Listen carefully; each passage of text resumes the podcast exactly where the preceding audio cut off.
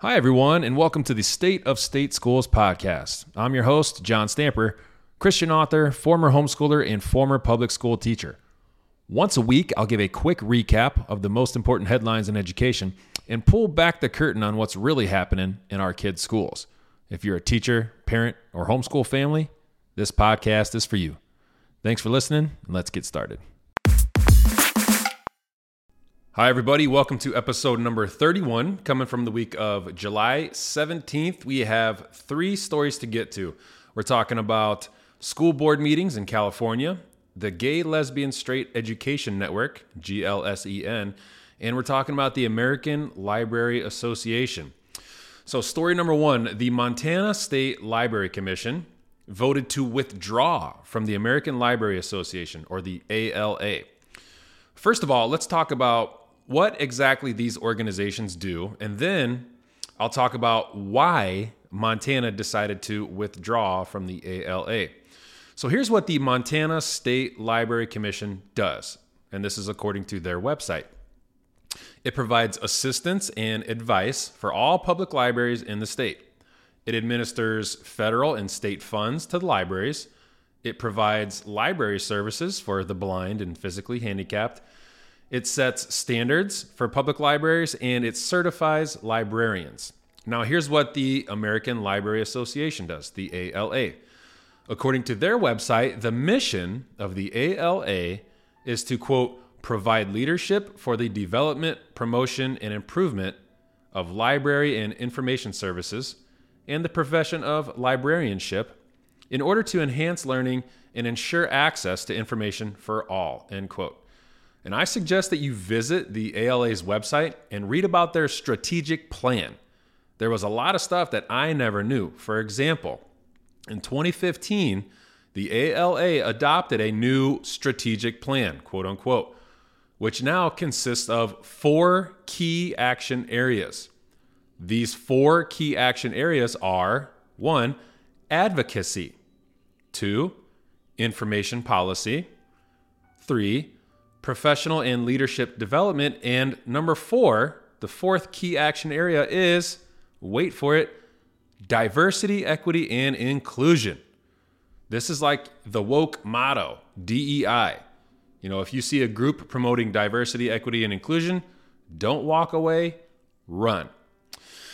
Now, let's get back to why the Montana State Library Commission voted to withdraw from the ALA. So it turns out that the ALA recently elected a new president, a woman named Emily Drabinski. And it just so happens that Emily Drabinski is an outspoken Marxist and lesbian. In the past, she's talked about the importance of forming collective power when it comes to cultural battles over children's content. So that's pretty important. Coming from the president of the organization, when it comes to children's content in libraries, she wants the power to be in the hands of a few powerful elite.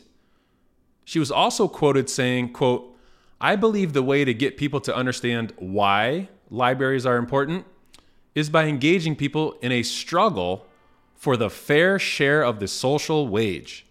It's a matter of sort of stronger connections between libraries and our communities and the communities where we serve and the shared struggles that we all have because we are all suffering from the maldistribution of wealth end quote. So that's solid marxism right there socialist marxism. Now concerning montana's withdrawal their state commission wrote a letter to the ala saying quote our oath of office and resulting duty to the constitution forbids association with an organization led by a marxist end quote the state's superintendent of public instruction, Elsie Arntzen, supports the decision to withdraw. Arntzen said, quote, Marxist ideologies directly oppose our Montana values. Ms. Drabinski is a supporter of critical race theory, which Montana rejected as discriminatory, and other far left leaning ideologies that have no place in our schools and libraries. End quote.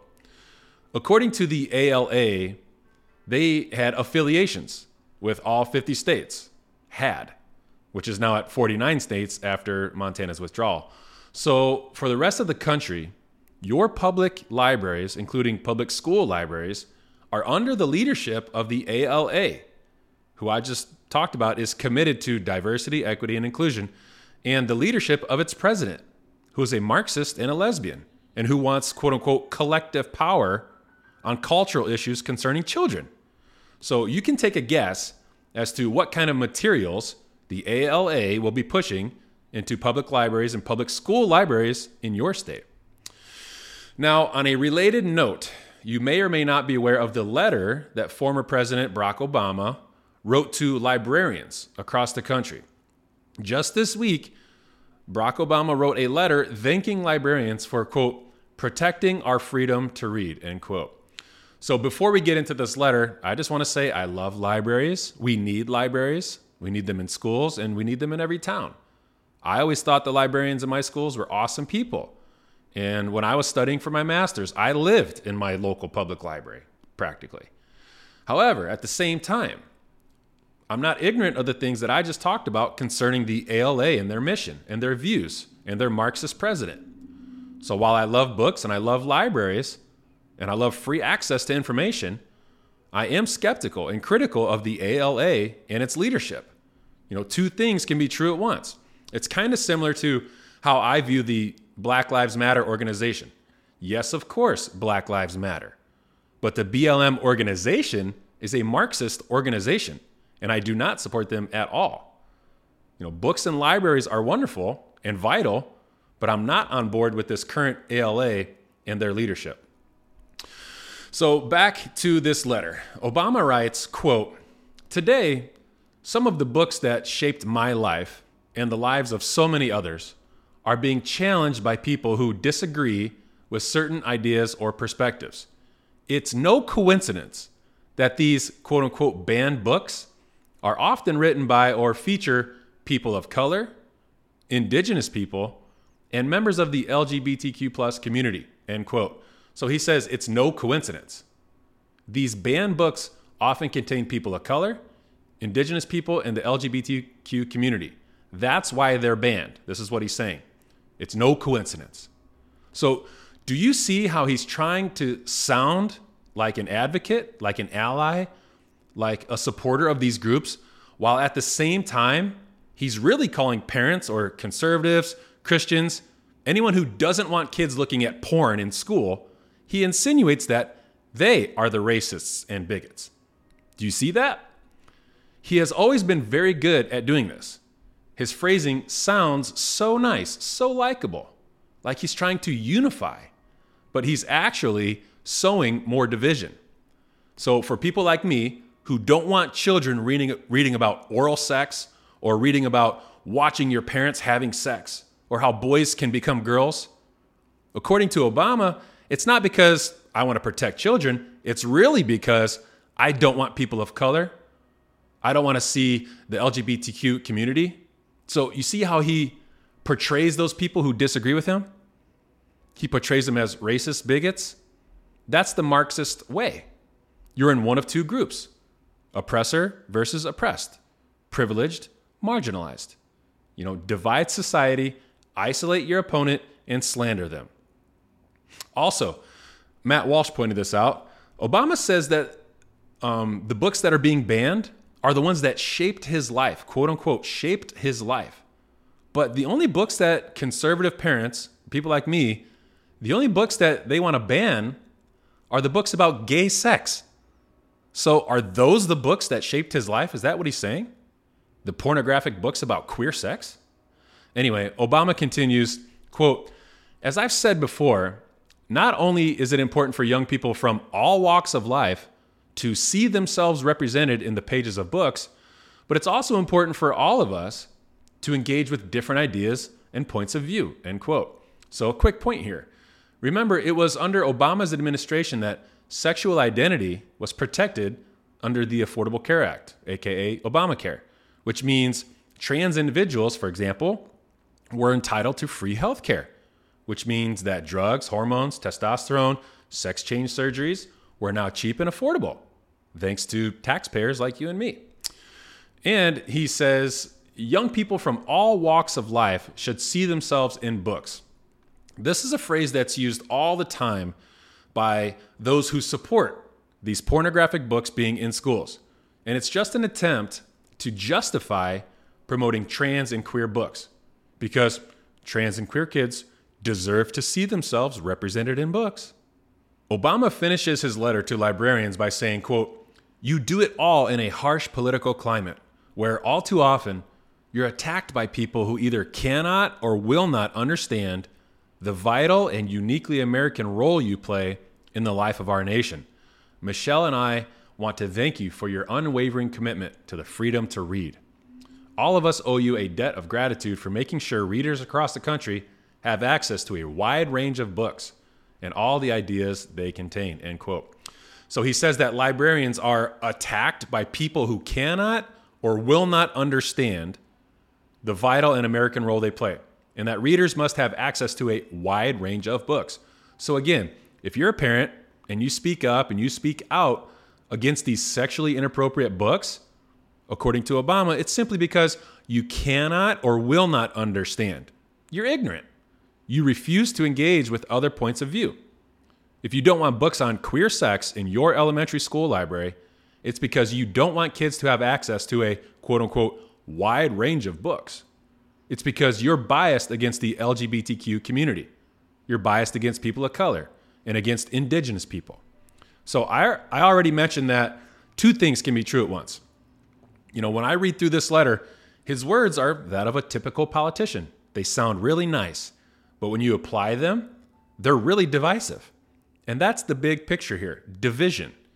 The ALA's mission, their Marxist president, President Obama, and his continued promotion of transgenderism, they're all divisive because they label people like me as ignorant, un American, racist bigots who cannot understand and will not understand the importance of reading. Story number two. So, if you've listened to previous episodes of this podcast, or you've read my book, Conflicted Pulling Back the Curtain on Public Education, then you're probably familiar with a group called the Gay, Lesbian, and Straight Education Network, or the GLSEN.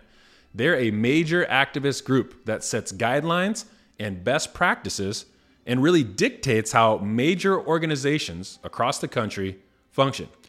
So, part of their mission is to transform the K 12 education system to be more supportive of homosexuality and gender confusion.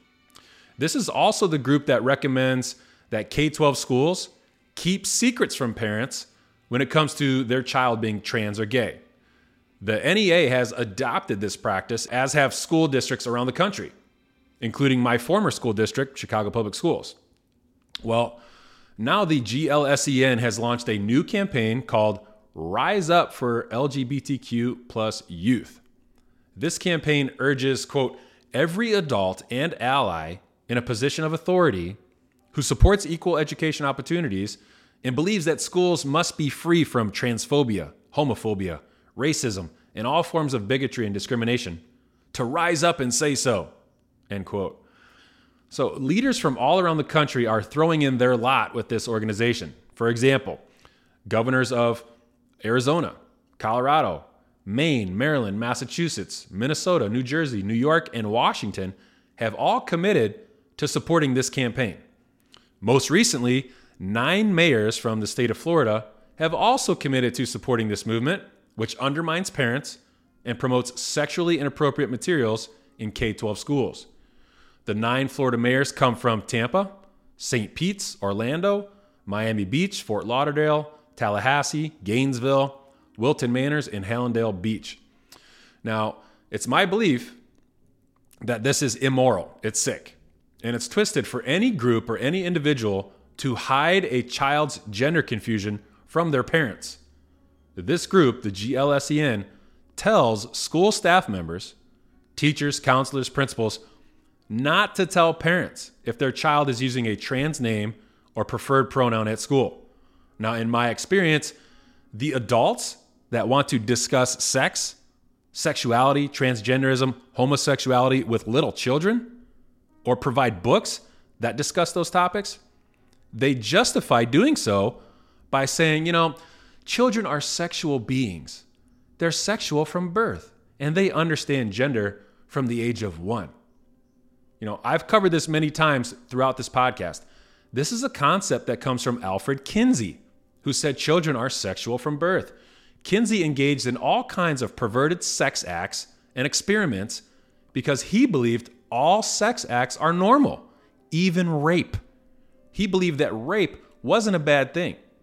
It was only society's overreaction to rape that made the victims feel bad. That's why he advocated for rapists and pedophiles to be released from prison or have shorter prison sentences. So, this view that, you know, it's a good thing for little children to experiment with sex, to read about sex, to see pictures of people having sex, it's all based entirely on sex, particularly sex that includes children. It's sexual perversion on the highest level. It's not based on protecting children or teaching children human biology, you know, so they can learn and grow and develop and mature. It's all about sex and it's sick.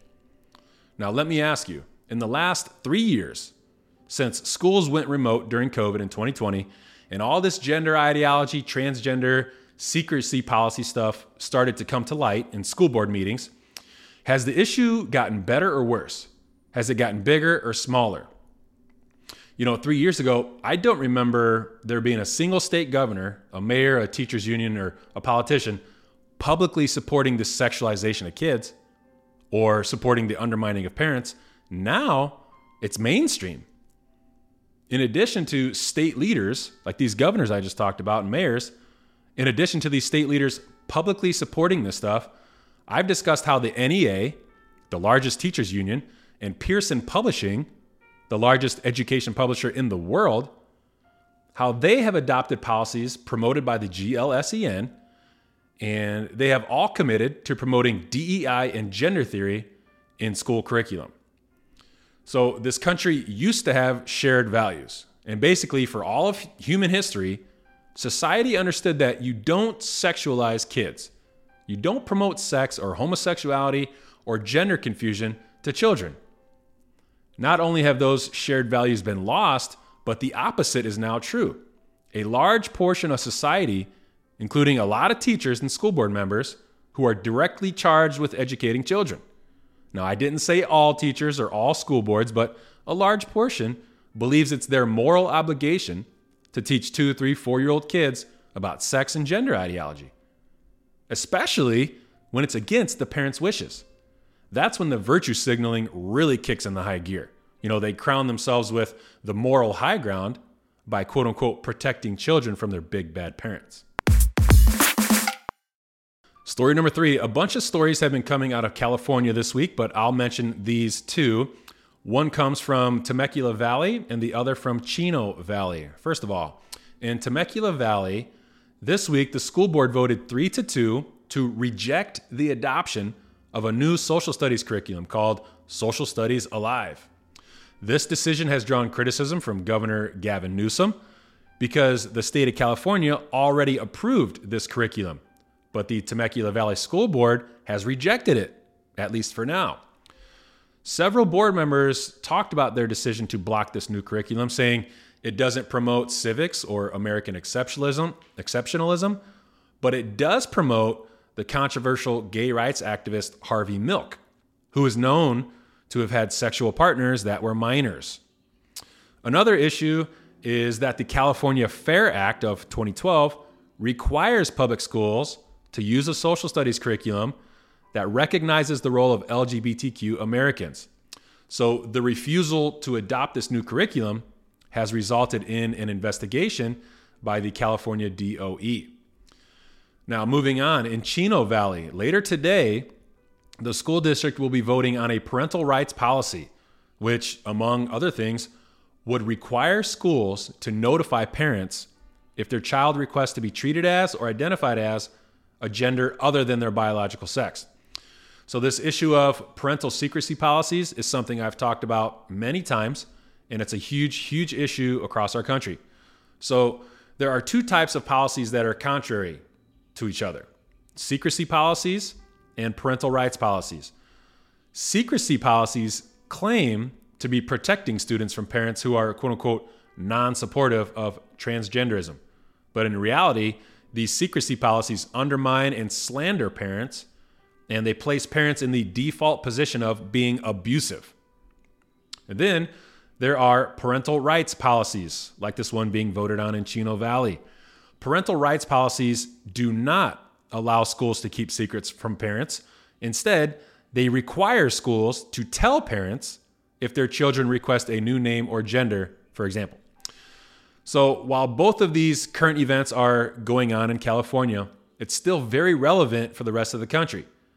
I just talked about in a recent episode how in Mukwonago, Wisconsin, the school board voted unanimously on the bathroom issue, saying you go with your biological sex, not your gender identity. And even though it was a unanimous vote by the school board, a federal judge blocked it. So while it is very encouraging to see groups and parents stand up for parental rights and stand up to protect children from sexualization and political indoctrination, you got to stay diligent because all it takes is for one parent to file a lawsuit and the whole thing is undone. All right, that's what I have for you this week. That's the state of state schools. Take care.